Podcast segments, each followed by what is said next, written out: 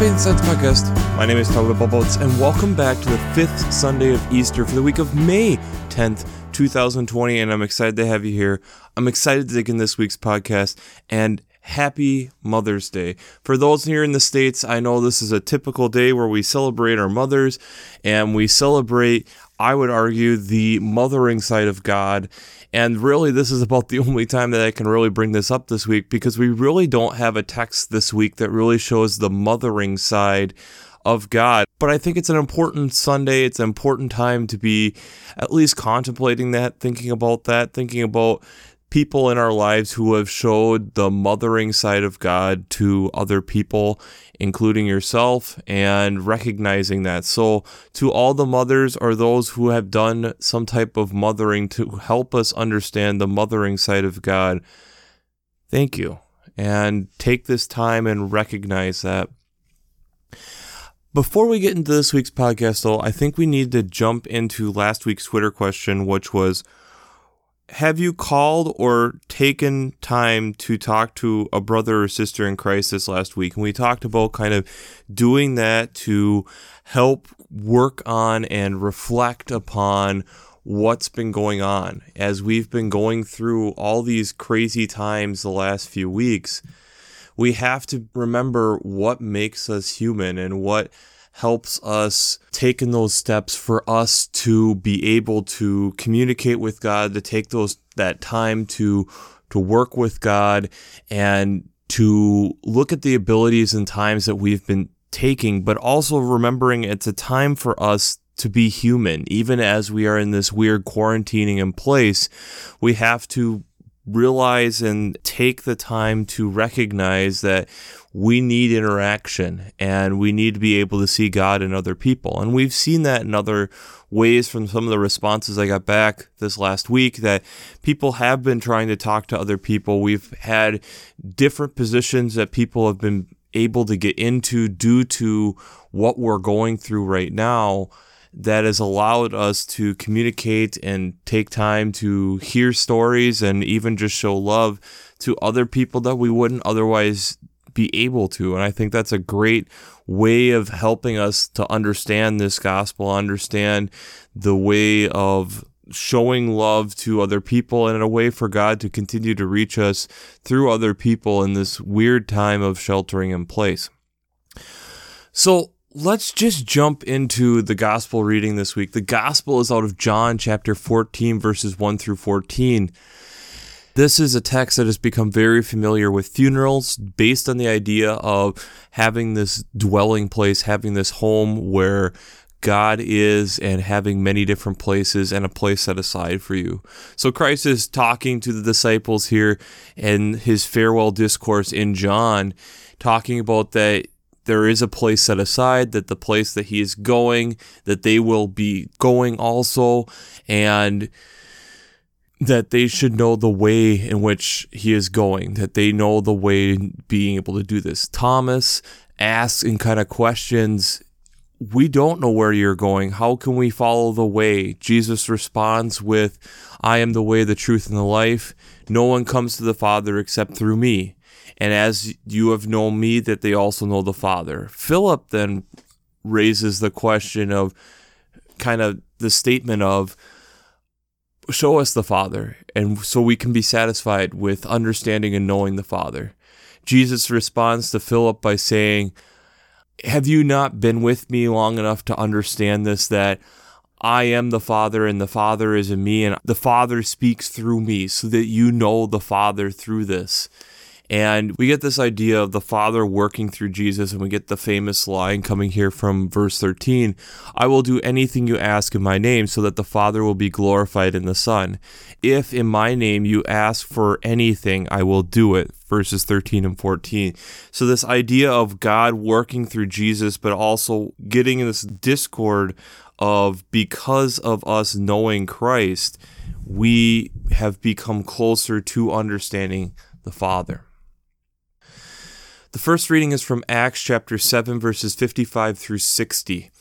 And there's a little bit of backstory we have to get into with this story is so this is Stephen that is talking to the Sanhedrin And he has just given this talk, talking about Jesus, talking about the way in which things should go, and the Sanhedrin didn't exactly appreciate what was stated.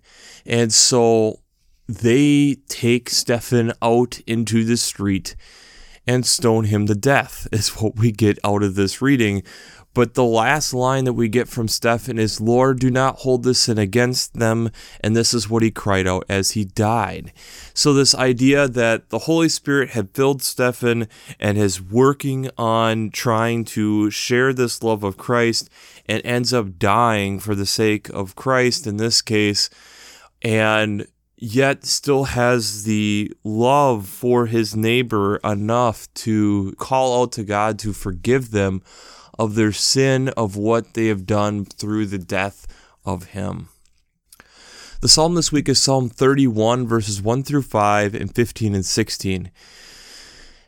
And again, this is the idea of Christ and this the Christian family that we're being welcomed into is this place that we can put ourselves, we can put our refuge, we can put our burdens on that we can come to that this is a safe space and that this is a place that we're building off of you're building off of your faith and that we especially get in 15 and 16 that as things get difficult we will be delivered through it with our faith it's from that faith that will help bring us through those difficult times the second reading is from 1 Peter chapter 2 verses 2 through 10. And this is again talking about and I actually really like this first line like newborn infants long for the pure spiritual milk so that you will grow in salvation. So, this idea again of that we are royalty within Christ, which we get here later in this, and that Christ has built this spiritual place for us and is wanting us to tap into that and continue to work within that.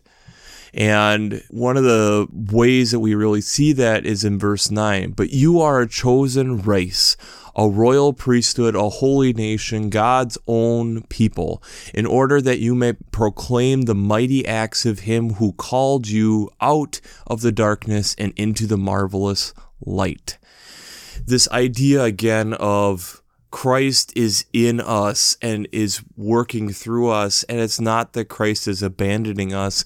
Christ will continue to be with us and has this place talked about that there will be a better place in which we are going that has been set aside for us. So before we jump into how this ties in with faith and science, we have to do our shameless plug for Working Preacher. If you haven't checked out Working Preacher, I'd highly recommend it. Between their Sermon Brainwave podcast, their commentaries, their discussions, since I'm not an ordained minister, I use them on a weekly basis to help give me direction and being able to listen to not only seminary professors, but other highly educated people within the Christian field talking about these different readings has been really helpful for me to bring you this podcast on a week to week basis. So, if you have not checked out Working Preacher, I'd highly recommend checking it out. Where do we start on this? There's so much to dig into. But I think the place that I really want to reflect upon this week is this idea of home. We get this a lot this week. We get this in the second reading from First Peter that we have built ourselves into a spiritual home, a royal priesthood. This idea that we have been issued into this kind of this special place within God's family and just by believing being welcomed into this special place but that we have put our refuge in Him and that He is the rock, the fortress. So, where we get this idea of a mighty fortress is our God, the hymn from Martin Luther. We have this idea from Stephen that we're calling out to God and that as He is going to this place that we get promised that he's still calling out to forgive those who killed him. But here we are in the gospel text, in the final discord of Jesus discussing place and discussing a home. And what got me thinking about this to me is I started generating and working on the idea of home for migratory birds.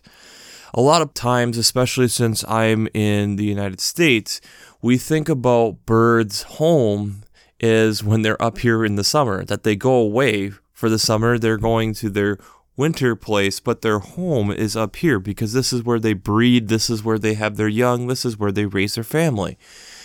And that's a point that you could really argue, but I would argue that really their home isn't up in the states that a lot of these are neotropical birds and so thus their home is in central america or south america. So you're talking costa rica venezuela nicaragua places down that neck of the woods if you want to put it that way of where they're actually from.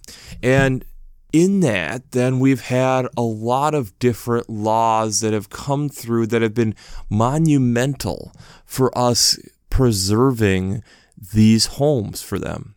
So, for instance, the Migratory Bird Act of 1918, which was initially between the United States and Great Britain on the behalf of Canada, which then has been expanded multiple times to include Mexico in 1936, Japan in 1972, and Russia in 1976, and then continuing to expand upon those treaties for Canada and Mexico in 1976 for Mexico and 1995 in Canada, which has then also led to further partnerships within South, Central, and North America through the Partners in Flight, which is specifically focusing in on neotropical birds and their migration. And so at this point, you're probably wondering, Tyler, why are you bringing this up? And I'm going to attach an article down below from the Wisconsin's Natural Resource Magazine, which is put out by the Wisconsin DNR, and talking about an article called Our Birds our in quotes. And the idea being, and this is something that I remember learning about a few years ago, which I think is really, really cool we get this idea of our birds as the birds that we are accustomed to seeing in the summer being our birds. And there's a lot of different resources and money and things into preservation and conservation of these birds, specifically up in their breeding grounds, because we figure if we can put money into conserving their breeding grounds, it helps their numbers long term. But one of the things that has been considered specifically in the last 30, 40, 50 years is if we aren't doing something about protecting their winter home, we aren't actually accomplishing that much. You're putting birds and helping them grow up, and then they're going to this winter habitat that, if it's unsuitable, their numbers really don't grow, and things really aren't the best. Things aren't growing the population, you're maybe maintaining. And so the Wisconsin DNR, and again, it's kind of like this partners in flight, as there's 150 different organizations that are all working together in this, realizing the value of not only where their homes are, but the routes in between them is we can put together a network working together to make sure that these spots are there for them, it gives them a higher success rate of being able to continue their numbers being sustainable and at sustainable levels and helping them grow if they're needing to grow, but also just maintaining the species. But also that it's we're building these connections and helping us to understand better what their life is actually like. We are actually preserving their home. So, how does this all tie back into what Jesus is talking about? We as people have become more stationary, and that's not necessarily what we have always been. So, this idea of home, a four wall building that we go to and that we spend a good chunk of our time at, especially at this point in time, is kind of a newer concept within the evolution of a human being. So we've lost this idea of this transient home movement. But if we are going to a place where it is prepared for us, for me, the idea of having the safety net for a bird, that when I leave, that there has to be faith and trust that my winter place, my winter home is going to be there and is going to be able to provide not only for me, but if I was a successful breeder that year, that my young will also be able to come to this place where I call my winter home and that they will be successful. See, there's a lot of trust in that, just like what we are trying to and what Jesus is alluding to in this text, that we have to trust that I am the way, the truth, and the life, that in that we are believing and trusting Jesus, that we are following him in this, that he has been down this path multiple times before, and so that we are following him to find the Father, to go to this place. Just like the young are following their parents to their winter grounds, trusting and believing that this is where we need to be, this is where our safe spot is, this is where our home is. There's comfort in that. There's comfort in knowing where we are going. There's comfort in knowing this idea of that there is a safe space for us.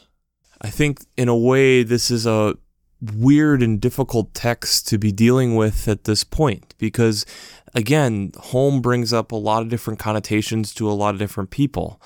And I think right now there's a lot of people who are probably frustrated with the idea of being home for various reasons. For reasons of that there's different things going on at home that aren't healthy or that they're just sick of being cooped up at home. But we also have to remember that in this case, having a dwelling place, having a place that is prepared, having a place that is safe for one is comforting. So maybe it's not your home is what the comfort place is. Maybe it's an office that welcomes you well when you come back to work or go to work. Maybe it's a safe space at a school when you're going to school and having even your name on the desk prepared for you is the idea. For me, the idea that the Wisconsin DNR being one of many different organizations actually sending money through various different chains down to Costa Rica to help prepare a place for these birds so that they have a place to go is comforting. It's awesome. It's conservation actually doing good conservation work and understanding that we are with them for that whole life cycle and starting to expand our vision and our idea of what a bird's life is like. But I hope in that time when we're expanding that and working on that, that we're also growing and expanding our understanding and hope of people. Because when we are getting into these agreements, these treaties, these partnerships, there has to be give and take, just like any thing. And we have to then understand, sit down and listen to what are the what's the other side saying? What are the things that I'm disagreeing with, but it's that I'm not understanding their context because there's a different place, there's different things going on, and I have to humble myself to understand and listen to what they are going through. Brothers and sisters, with a place having many dwellings, in our Father's house. I hope that we are not just sitting in one dwelling. I hope that when we are in our prepared place that we sit down, get comfortable, and as we get comfortable, get curious of what else is in this house. Because I don't know about you, I do not stay in one room. And I would hope that I would go to other prepared places and understand and start to relate with some of my brothers and sisters who are in different prepared places because I can guarantee you if a place is prepared for my sister and a place is prepared for me, they're going to be different. But that does not mean that it's a different God than which we're serving. It means that we're seeing different elements in different parts of God. And so that I hope that we are going and spending that time to understand those other dwelling places.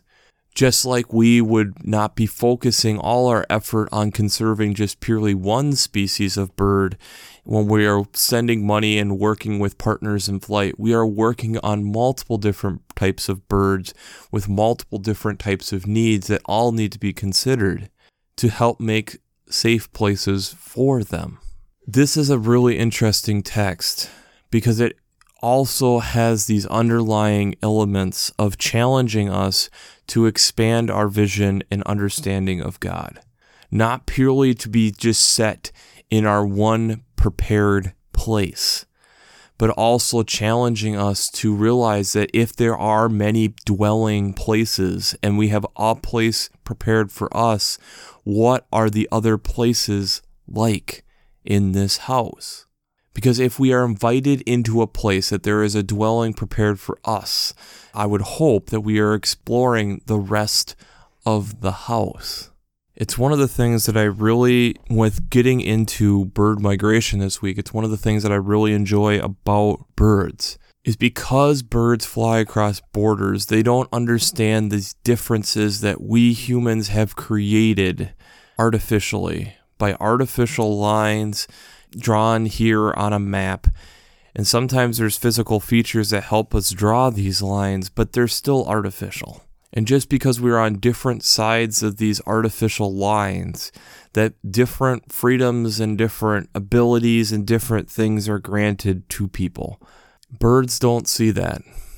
Birds just understand that this is the land that was given to them and many other different creatures and that they have to trust and believe that their places and the things that they need are going to be provided. And I would argue, coming out of Genesis 2, that we are in a garden, where we're supposed to help in that process. And that's where, to me, when we look at the partners in flight and how we've helped pass different migratory bird laws and migratory laws are huge. And having groups like the Wisconsin DNR through their different chains being able to help with donating Costa Rica, but like the other 150 plus organizations that are part of Partners in Flight working together to move the needle so that we can actually preserve not just one type of bird, but multiple different types of bird for all of us to enjoy.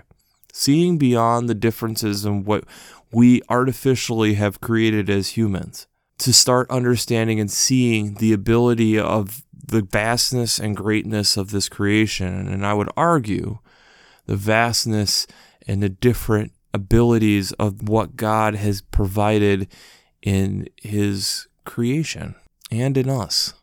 It's really interesting when you start thinking about it that way that here we're having Philip and Thomas asking these human questions, I would say, these literal questions that you can tell the disciples at this point aren't fully getting what Jesus is talking about. And granted, we're not in that situation, and it's hard for us to understand and know if that would really truly be the case. Would we fall into the same trap? Because Jesus is talking about something totally different than what the disciples' questions are asking. Thomas and Philip are asking these very literal, human constructed ideas.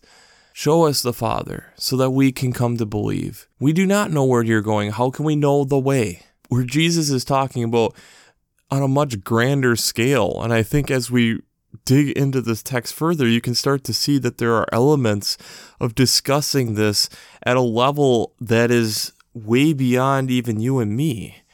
It's talking about the collective we and it's talking about past, present, and future, all in simple words. Talking about how we are able to communicate with the Father how we are able to understand that through him we have gotten to know the Father. These are huge, monumental subjects. If we do even take that to a level of humanness, I really like this idea of because you've known me, you know the Father. I, on the one side of my family, never got to know my mother's dad. But through knowing my mother and my aunts and uncles, I've gotten to get glimpses of my grandfather. And at some point, I hope that I will get to see him face to face and get to know him on a much more personal level that way. But until that time comes, at this point, I get to know him through these other people. And I find that's a very interesting way of Jesus referring to that. That here he is talking to the disciples, and as he then adds at the end, whatever you ask in my name, so the Father will be glorified in the Son. So that whenever we are talking to Jesus, we are getting to know our own Maker. And no matter what is going on in my life, I can take comfort in that. So, the Twitter question this week what things in your life help you understand the vastness of God? What things in your life help you understand the vastness of God?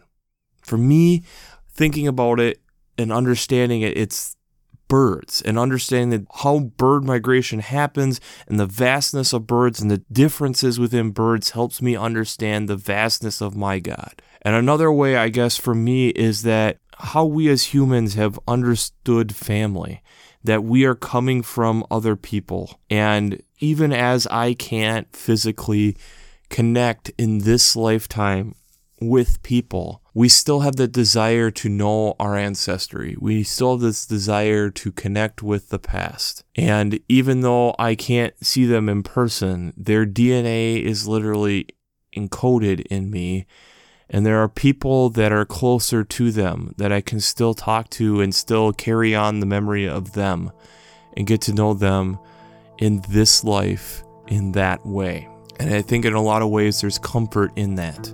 There's comfort in knowing that we can still get to know the Father, our Creator, through knowing people who knew Him.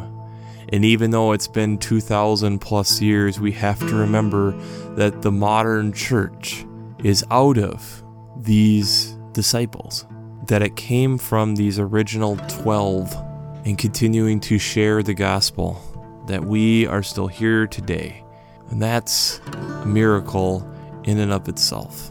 That we've been creating dwellings and now we are in our own dwellings and having to figure out how the place that we have prepared, that we are welcoming Christ in to our dwelling at this time and at this place, so that He knows what our place should look like at some point.